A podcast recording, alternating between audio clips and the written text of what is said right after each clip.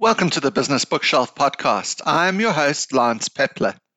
Like you, I'm a lifetime learner and find books one of the best ways to do this. The purpose of this podcast, then, is to interview authors of new business books, get insights into their thinking, lives, and businesses, all in a light friendly manner. Before we start, can I ask that if you think someone will benefit from listening to a podcast about authors discussing their books, which covers a broad range of business related topics, then won't you tell them about the podcast? And if you haven't subscribed, then consider doing that as well. Today, our guest is Douglas Kruger. Douglas is a member of the Speakers Hall of Fame, an internationally renowned presenter, and author of over eight business books with Penguin.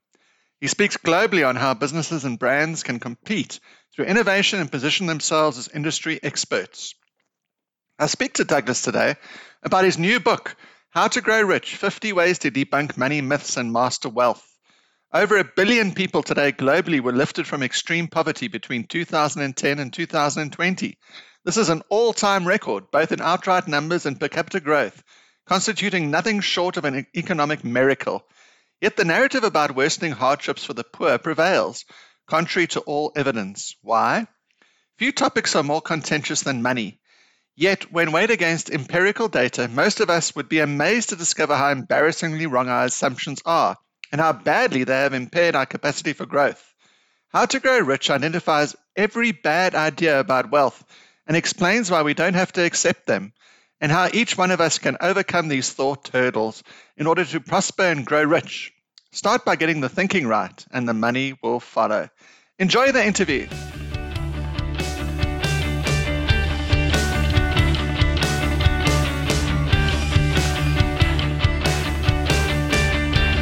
So, welcome to the podcast, Douglas. Douglas, it's such a wonderful opportunity to speak to you again, and I really enjoyed our first interview. Um, what have you been doing for the last six months since I interviewed you last?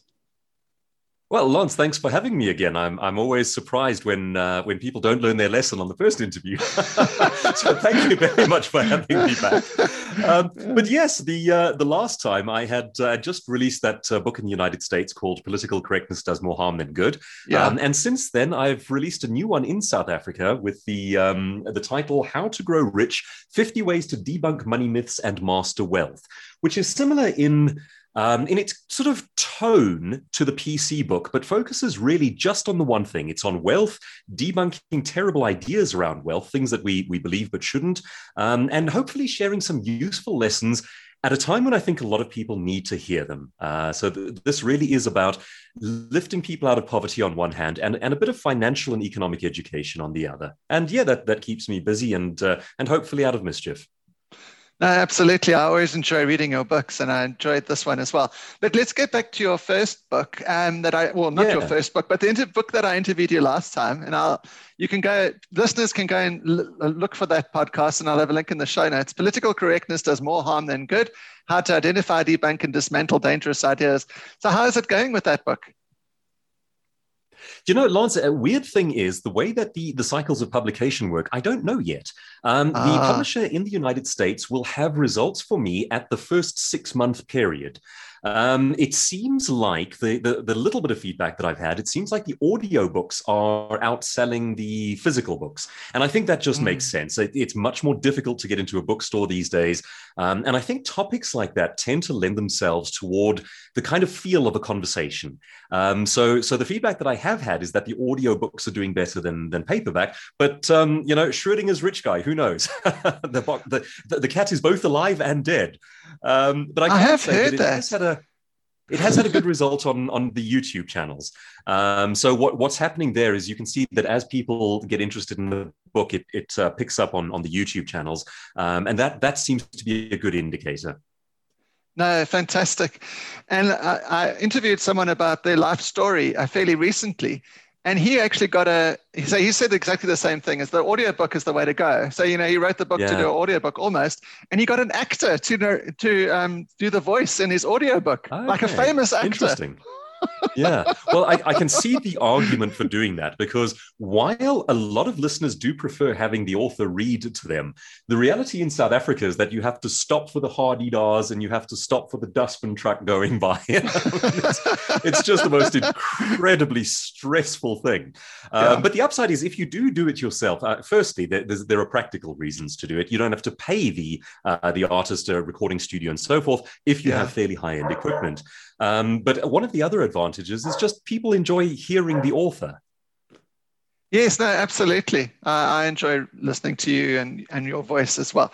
Um, so, Douglas, your new book is extremely valuable and pertinent, of course, is How to Grow Rich 50 Ways to Debunk Money Myths and Master Wealth. And at the beginning of the book, you you give encouragement to us, like the normal pleb like me, who is yeah. poor and wants to get wealth. and the, the winter is moving into spring, and things around the person's wealth can change. Can you give us an overview on how changing belief and introducing new rules can change a person's situation from spring to winter, uh, from winter to spring? I love the way you phrase it, Lance. It's, it's as though I'm saying, yes, pleb, you too can be like me. but in fact, one of the one of the points I make in the book is that it, it is so tempting to see the wealthy as almost a, a separate demographic, as, as even a different species. And uh, one, one of the simplest but most valuable ideas we learn about wealth is that it really is just a continuum. And there's a downside to perceiving the rich as a as an unassailable category, as sort of a, a balcony that we could never never reach. Um, it is really just a case of learning simple lessons and applying them over and over. And mm. one of the starting points in this book, as as you say, is just to address I think the sense of hopelessness that a lot of people are feeling right now. And that is both a global phenomenon, unfortunately, with the lockdowns, and a very specifically South African phenomenon. We've watched mm. our taxpayer base shrink from, I think it was about 6 million just a few years ago, to some 2.9 million now. And that's, I mean, that, that's a terrifying stat and, and a very depressing one. So what I start off with is the sense that when you are struggling, when you are going through the worst of it, it feels like winter. It feels impossible. You, you feel as though you will never be warm again. You will never get out of it. And yet things can change on a dime. And it's astonishing how nothing stays the same. Now, mm. what hmm. I then do is I say, let's bring some, some statistics to bear on this. And I point out how over the past 20 years, just shy of half of the world's poverty stricken have been lifted from poverty. And that's a massively under celebrated fact. Um, in the past, I think it's a decade to a decade and a half alone, we've had some billion people lifted out of extreme poverty. Mm. So, despite how it looks and feels, the, the global tendency is in fact toward prosperity. And that means that summer can can be and in fact is just around the corner.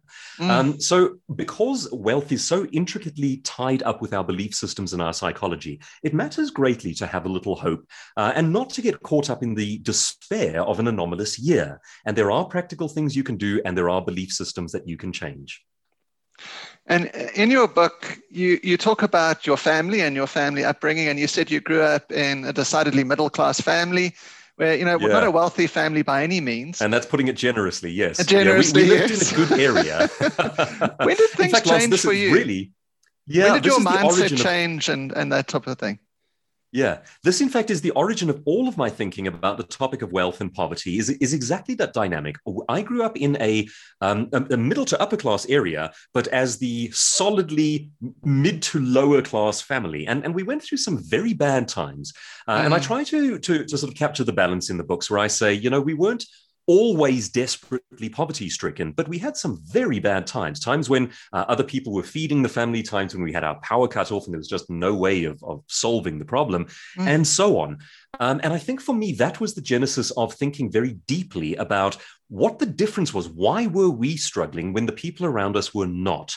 And some of the the surface level, the simple answers are entrepreneurial. They have to do with values and saving and lifestyle. But you can get into a great deal of detail. And I've spent about the, the you know, past 20 years or so now trying to get into that detail and figure out what the differences are. And mm. once you have the answers, they are not that complicated, they're not that hard to follow. But I think the, the strange thing is, is twofold. The one is that nobody shares these answers with young people. When I was about sort of say 18 to 24, there should have been the books, the lectures, the, the storytellers, and the, the soothsayers giving these ideas out to, to, to the likes of me, the people who are searching for them. Um, and the other side of it, and I suppose this informs it, is that a lot of the answers are deemed politically incorrect. Uh, it's as though we can't say such unkind things to poor people. Now, I can tell you, having been on the other side of that equation, I would rather have the answers than have my feelings spared. Uh, so, what I've tried to do in all of my wealth books is to provide the answers that I wish someone had given to me. And they vary in complexity. So, th- there are the very simple ideas going right up to the complex ones. And I'll give you just a, a quick example. The simplest but most important idea about wealth is you have to have something left over. And it, it's as simple as that. If you have something left over, you are on a trajectory that is making you wealthier, even if it's mm. a very small amount left over. Whereas yeah. if you are earning, say, a million per annum, but there's nothing left over, you're probably moving backwards. And the reason for that is that we tend to buy expensive liabilities like the cars, the sneakers, the phones, the homes, and so forth. And the more we buy these liabilities, the, the further backwards we go. We start to, to incur debt. Yeah. So the simplest wealth principle is you, you've got to have more coming in than going out. Then I get into the more complex ones, like um, what does a healthy nation look like? What if, if you were shopping around for a place to live? What would you look for? What are, what are the signs and indices? Um, and on the far side of that one, what are some of the scary indicators that you should leave a nation if you are worried about your family's future, intergenerational wealth, and so forth. Yeah. So, all the way from the simple to the complex, I try and um, look for and share the things that I've wanted to know in, in my world. Oh, that's a, a super huge one because uh, we've both got children, and so like yeah. the future of our children is all wrapped up into this as well. But I, yeah. Douglas, I've got a financial planner, and I'm his worst customer really my wife does all the financial planning because my eyes sort of yep. glaze over i believe that as well that if you like you you say you know got money left over but then also I believe in compound interest and then that yeah. you need to pay off your debts like your home and your cars yes. and then from then on i'm just lose interest yeah, absolutely. And, and I'm with you. And in fact, I'm I'm not a, a numbers person per se either. I'm I'm mm. very interested in human behavior. I'm quite fascinated by history and who has escaped poverty over the, the decades and the millennia and why. But I'm I'm eternally baffled by numbers. And like yourself, I'm not that interested in comparing ratios and so forth. I'm really more interested in, in the big human story what works, what doesn't. Mm. Um, and I, I try to emphasize the, the importance of generating income. Uh, and I spent a lot of time talking about the simple analogy. We, we often like to talk about picnics when we, we discuss wealth. And uh, a lot of people will, will speak about distributing the picnic fairly. Others will talk about generating the picnic. How do you create it in the first place? I'm more interested in that side of the equation. How is wealth generated? And that's where we start getting into entrepreneurial stories. Um, and I'll tell you another area where people tend to glaze over, and it, it used to happen to me as well is when we talk about the value of starting your own business. And young people, especially, will think of the cigar chomping CEO of a multinational corporation and it leaves them cold. And I think rightly so. That, that doesn't light up a great many people. But what I then like to point out is that entrepreneurship can be drawing a comic strip that gets syndicated around the world. It mm. can be opening your own little chain of teddy bear stores. It can be writing novels. Um, when we talk entrepreneurship, we tend to, to employ a lot of baggage that doesn't have to be there all of the magic, all of the things that we love around us. I mean, my, my little guy watching episodes of Peppa Pig, that's entrepreneurship. So the flavor of, of what you choose to do in order to generate wealth is entirely up to you. But what matters is underpinning that with the right principles, the mm. principles of, of wealth accumulation. And that's what I try and focus on. And I think that mm. that that approach to it hopefully brings a great deal of relief and a great deal of hope to young people who do not want to be part of a massive machinery, but rather want to do something that means a great deal to them. My, my response to that is that's exactly what you should do. Now add the business principles. Mm, yeah, those are all very, very true. And uh, I don't, I don't know what you, your feelings are, but do you think in, in a country, any country, you'll always have the people that you know become wealthy even like south africa for example or zimbabwe yeah. or you name it all Um, do you think there will always be hope in a way that people can live comfortably even if the country is sort of descending into chaos? It yeah, to, it always yeah. it always happens. You will always get a demographic in even in a uh, a failed state that mm. finds the opportunity. Now, very broadly speaking, what you require of a nation is a, a twinned combination, and you must have both of freedom and rule of law.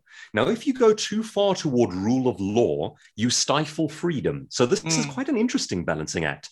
What we've had over the course of the past year is an extreme of rule of law, where, where many of our, our civil liberties, our, our um, ability to do business has been at the very least curtailed and sometimes flat out forbidden by law. Um, so that actually becomes a problem if you have too much rule of law too little and you have every bit as much of a problem. There you end up with all the freedom in the world, but piracy and theft and gangs and looting. Uh, and you can't operate that way either. So, in a best case scenario, you need a government that upholds contracts, upholds rule of law, and ensures safety, then gets out of the way. Yeah. And you need that twinned with the freedom and ability to actually pursue your hopes, your dreams, your goals, and so forth. Hmm. Um, so, that, I mean, that's the broad picture answer to this one.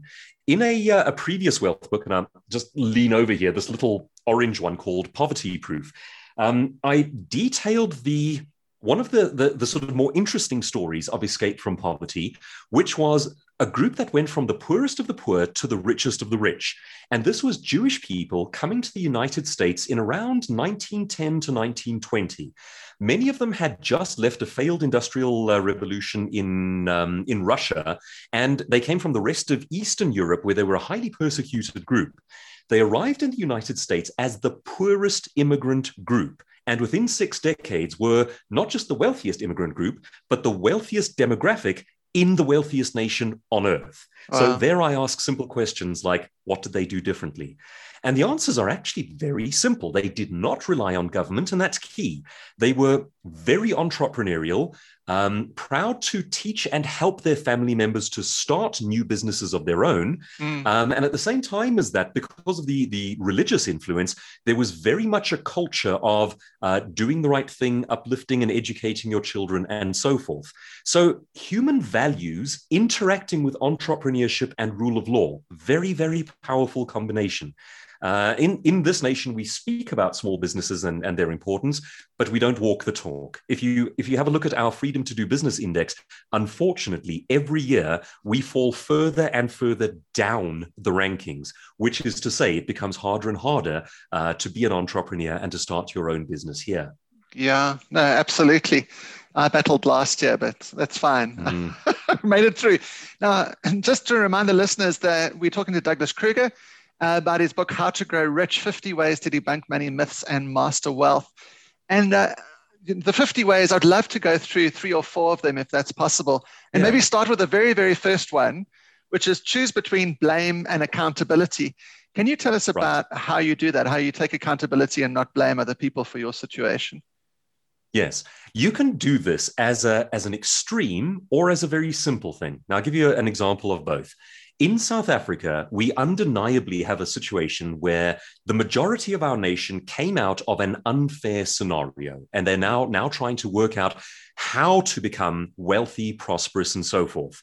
Or you can go the, the opposite end of that scale, and um, a young guy, and, and pertinent to the story, young white guy, about, about the same age as me, perhaps a little younger, um, was telling me the story the other day of the 10 reasons why he can't.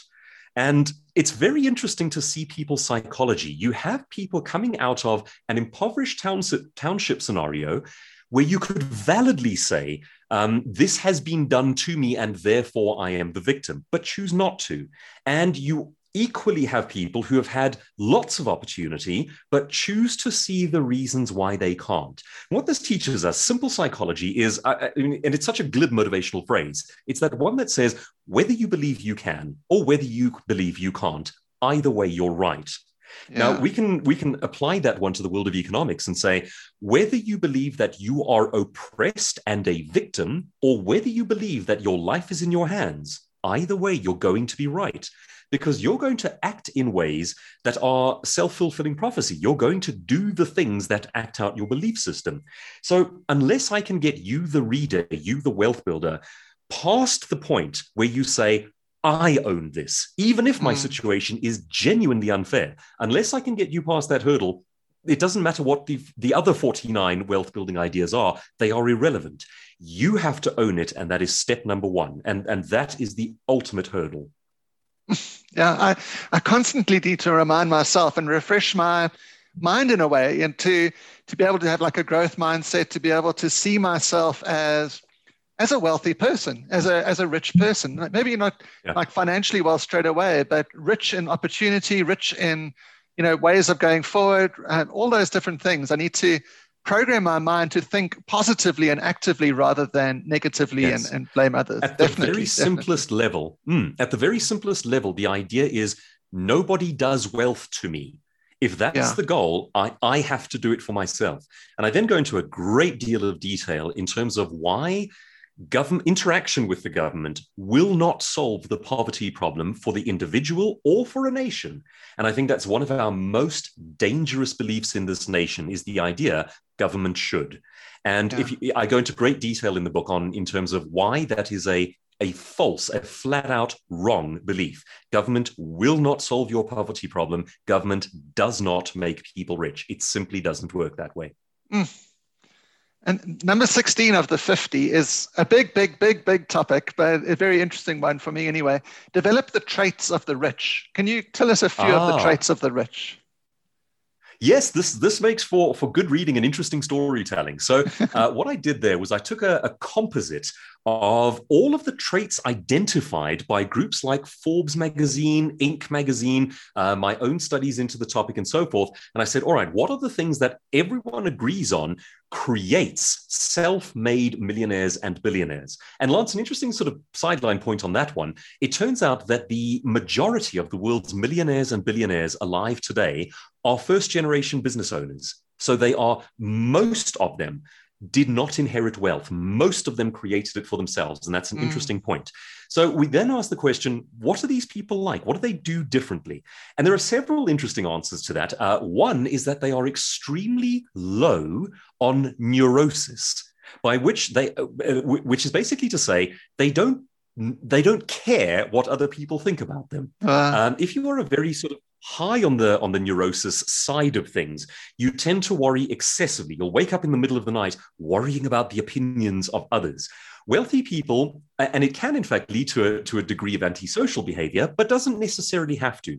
They are very self-assured. They know what they want and they push immensely hard for it they, they are not neurotic about what other people think. And in large part, they don't particularly care. They are on their own self directed mission, and your opinion of them is maybe interesting in passing, but it's not going to change their behavior.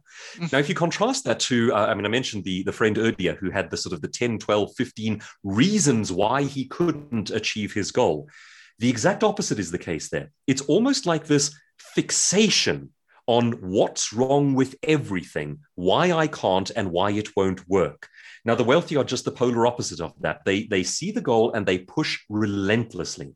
Now, there again, it stands the danger of turning off a young person who perhaps look at, looks at that and says, Well, I don't want to be a bolshy salesman. That's not me. Yeah. I provide the example in the book where I say, if you take someone like Ed Sheeran, Ed Sheeran is a very quiet, down to earth bloke He's also one of the world's wealthiest and most successful musicians. Now, this is not a salesman. This is not a hard driving used car salesman who sort of puts an arm around your shoulder and tries to con you into a deal.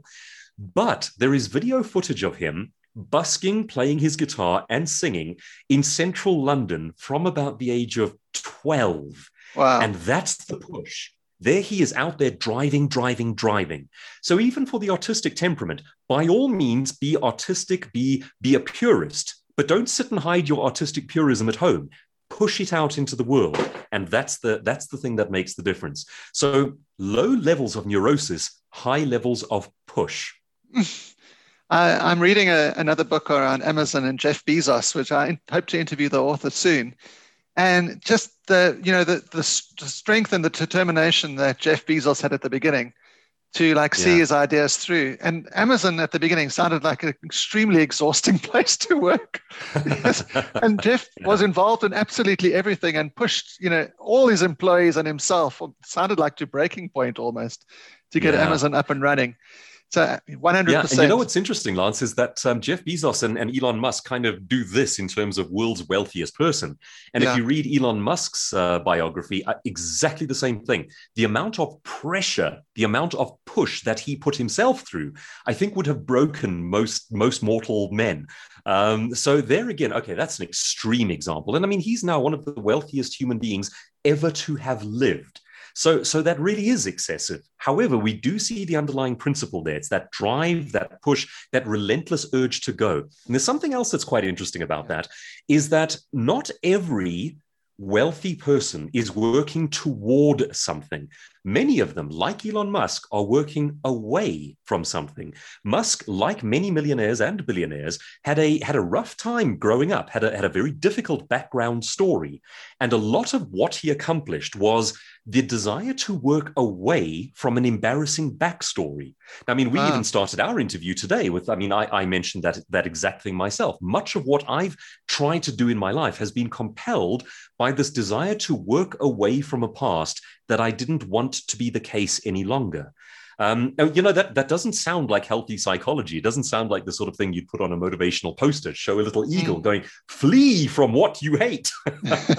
but the reality is, it is immensely driving to think yeah. about what you don't want out of life. Um, and that can be an incredible compulsion to achieve your goals. Absolutely. Wonderful. Number 20, I found interesting. Ditch the big idea fallacy, the one big idea fallacy, and replace it with execution. Mm. If you like the, mm. you know, the Facebook, uh, Mark Zuckerberg or whatever, that one day you're going to get super rich because you've got this big idea that's going to that's going to materialize, like this podcast is yeah. going to go viral, for example. yes. and re- replace it with execution. Uh, can you tell us about yeah. that? Well, this one seems to be it bears out in just about every industry, um, and when you when you get into the research behind it, it, it is profoundly true. You you see it all over once you're aware of it, and that is we tend to think that the thing that will get you rich is that one genius idea that you have that others don't. The reality, when you study wealth building and the majority of people who have become these first generation millionaires and billionaires, is that they haven't done anything profoundly new. They've taken something around them and they have executed better than others. Yeah. So um, let's take an example of this one. If, for instance, uh, you and I both do sort of the the, the um, podcasts and YouTube and, and that kind of thing, there is nothing new in our doing that. It's how well you execute that makes the difference. And it can be incredibly frustrating. I mean, we, we chatted last time about uh, launching my, my launching a second YouTube channel and eventually monetizing that one. And um, I can remember walking around outside on, on my lawn, kind of staring at the heavens and going, what am I doing wrong? You know, the first one took off like an absolute bomb. And in several months, the second one only had a couple of hundred subscribers. Then that one video goes viral. And it's just that idea of continually blowing on the embers and eventually something takes. And mm. I come to believe that that really is the case for most things. If you study even creative art, uh, art um, let's take, for example, novelists. There are almost no novelists who made it on their first try. The average breakthrough is usually on the third or fourth novel written. And even that is pretty good. Now, when you're a young person starting out, you think, oh, I'll write my first novel and I shall become a millionaire and sail off on my yacht. it just doesn't work that way. Um, and you may need to write your second, your third, your fifth novel before that one breaks through. And even then, the, the first one to sell may not sell in great numbers. Uh, Lance, we were chatting uh, earlier about um, Dean Koontz, who, whose story I, I, find quite inspiring. Dean Koontz is a, a great example of one of the world's best-selling living writers. In fact, he's one of the best-selling writers of all time. He's in about, I think, about the top 15. Um, some of the surveys put him ahead of Stephen King in terms of total books sold. It's a it's a very close call between the two. But unlike Stephen King, Dean Koontz doesn't have a dramatic breakthrough story. He wrote something like 28 small books under pseudonyms, and all of them flopped.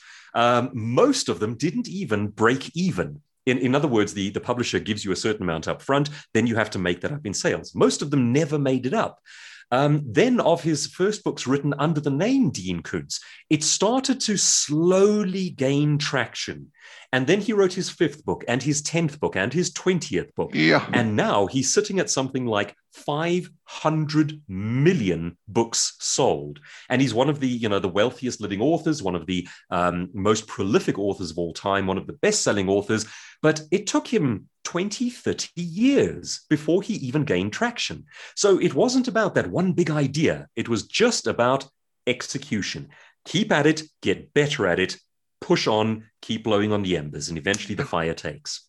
Amazing. So, just again, we're speaking to Douglas Kruger, 50, uh, How to Grow Rich 50 Ways to Debunk Money Myths and Master Wealth. Can we do two more, Douglas? Yeah, go for it. Which, uh, which take uh, your fancy? Number 37. Use empathy to grow the value you offer. And the one that why that stood out for me is because empathy is so valuable today. Like to walk in someone else's shoes, Yeah. to understand their feelings, like to understand where they're coming from. Those are that's an absolutely critical business trait to have in the modern business that we're in. So using Yes. empathy to grow the value you offer. What do you mean by that? Right, let's get really deep really quickly. It turns out that there are only three ways to get human beings to do anything. Those ways are love, trade, or force. Now, love is what you do as a parent, what you do for a charity, what you do because you want to. Trade is what human beings have been doing since the dawn of time when we are free to do so and when the law protects us. Force is a system where a central government says, thou shalt. Now, I, I spend a lot of time in the book talking about the dangers of the thou shalt, but love, trade, or force, those are the three ways we get things done. We are often wrongly told that um, socialism represents love. It is more accurately described as force by a central government. Free trade and love work incredibly well together. And I spend a lot of time in the book pointing out how the freest trading nations in the world are also the most charitable nations in the world. So those, Ah. those two go together very well. And this is very important for a, a generation of youth that are increasingly listening to this idea of socialism as kindness. And I, I'm deeply concerned about that one, and I worry about it for, for my child's generation. Now, it turns out that at the heart of capitalism and free trade is the idea of empathy. We are often told that capitalism, or it's portrayed as this idea of get a quick buck and screw over the little guy. Well, Mm. you can do that once. You can do that once.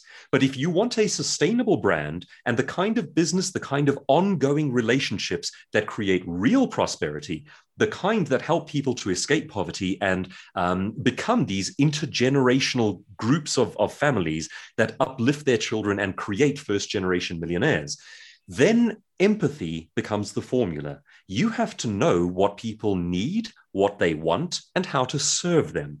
And the result of people doing that over time is that everything becomes faster, more accessible, and cheaper. Empathy is the cornerstone of all free trade. And frankly, it's one of the best things that human beings do. So, Mm. if you want to prosper, you can't just be in it for yourself. You have to look around at the people you serve, whether that's the people who listen to your songs, buy your books, um, buy your product from your organization, and you have to fundamentally care about them. And in fact, best case scenario, you have to outcare the competition.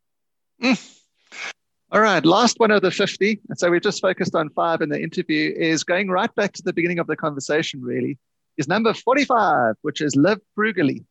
And I guess that's Yes. living below your income.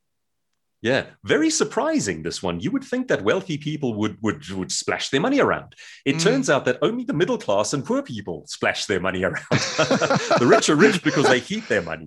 Um, Yeah. And there's a surprising amount of research into this one that says, you know, where, even when you see the mansions and the cars and so forth, what you tend to be seeing is uh, the the kind of purchase that of, of by a person who is buying well below what they could actually buy.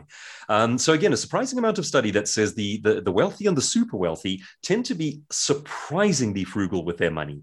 If we are impressed by the S-class Mercedes parked in the driveway, that's a person who could buy the Ferrari but has bought the S-class instead. Um, and um, it's it's interesting to see how this informs behaviors.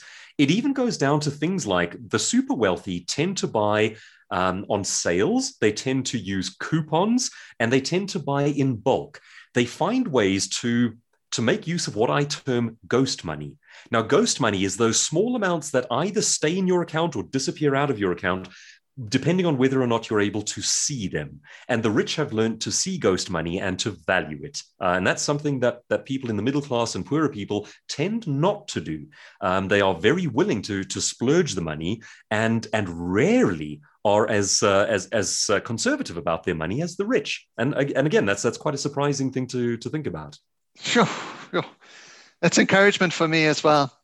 So, Douglas, what is the next book you're working on? Lance, can I can I give you a scoop? Yes, please. so a little while ago, I uh, I wrote a uh, perhaps calling it a novel is a little ambitious, a, a very long short story. Um, and I, have just been surprised and blessed to have had a publish, publisher accept that one. Uh, so that was a dream since about the age of eight, nine, when I looked at Stephen King novels on the shelf and thought one day I'm going to write fiction. Uh, and I've just had the first small novel accepted. The title is The Man Who Never Was. Wow. And um, Penguin have just accepted it, and I, I, don't know how long until it comes out. Uh, but I, I, got that news a couple of days ago.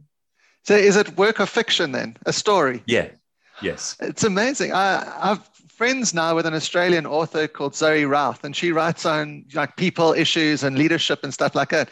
And she's also told me recently that she's writing a novel as well. So hmm. it seems to be the way things cool. are going. But wow, yeah, yeah. that's amazing. That's fantastic. When do you think that's going to be out? It usually takes um, anywhere between, well, from my, my experience in the world of nonfiction, it usually takes anywhere between six months to a year for a book to come out. Yeah. But I have a sneaking suspicion this one may be a little quicker because there's much less research to edit and check. It's, it's a story and it's a fairly short one as well. So fingers crossed within the next six months. Amazing.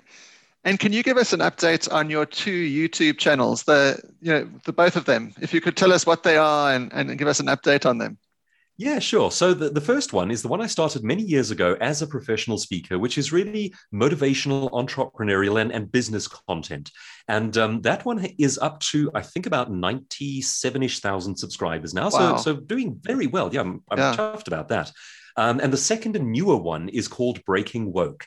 And that's the one about debunking terrible radical ideas um, down the lines of Marxist socialism and identity politics and things of that nature, mm. uh, hmm. critical race theory and, and so forth.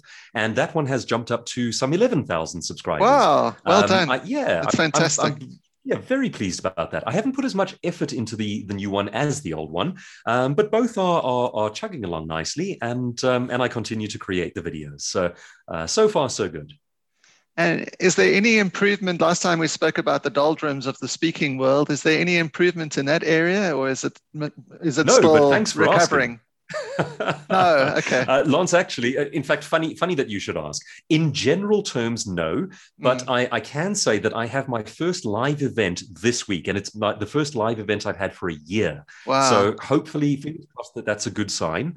Um, but in general terms, no. The uh, the speaking industry is is really down, out, and in the doldrums. So uh, here's hoping it comes back really soon. Yeah, I'm I'm like- very impressed with the this client of mine um, having had the courage to to have a live gathering get people in a room and say let's get this moving again. So hopefully we see more of that. Yeah i really really hope so. People need to hear you talk in live. You're amazing to hear live. Oh, um, well thank you. And it's a different energy. Mm. so douglas thank you so much. I really really appreciate you spending time again which is I, don't know why you did it, but you did. Um, so thank you for discussing. Well, Lance, like I say, I mean, if I, if I can fool anyone into interviewing me again, yeah, you haven't learned your lesson the first time. But no, thank you. I, I really appreciate it, and it's it's always great fun chatting. So thanks thanks so much for the opportunity. And your book, once again, is called How to Grow Rich 50 Ways to Debunk Money yeah. Myths and Master Wealth. It's been a pleasure talking this to you. This is the guy, that's the cover, and it's on the uh, it's on Audible as, a, as an audio book as well. Oh, really? Okay, good. I'll have that link yes. as well in the yeah. show notes. Great stuff. Much appreciated. Thanks, Lance. Thank you. So I hope you, the listener, found this as interesting and useful as I did. Always fantastic speaking to Douglas. Hope it happens again. If you'd like to contact me, then please do. My email is lance at ideastorm.co.za and the website is ideastorm.co.za or businessbookshelfpodcast.com, which is quite long, unfortunately, but it is. Um, if you got an author that you would like me to interview, you've read a fantastic business book, then let me know and I will make sure, I will try and make sure that happens. So until next time, goodbye. Thank you, Douglas. Bye.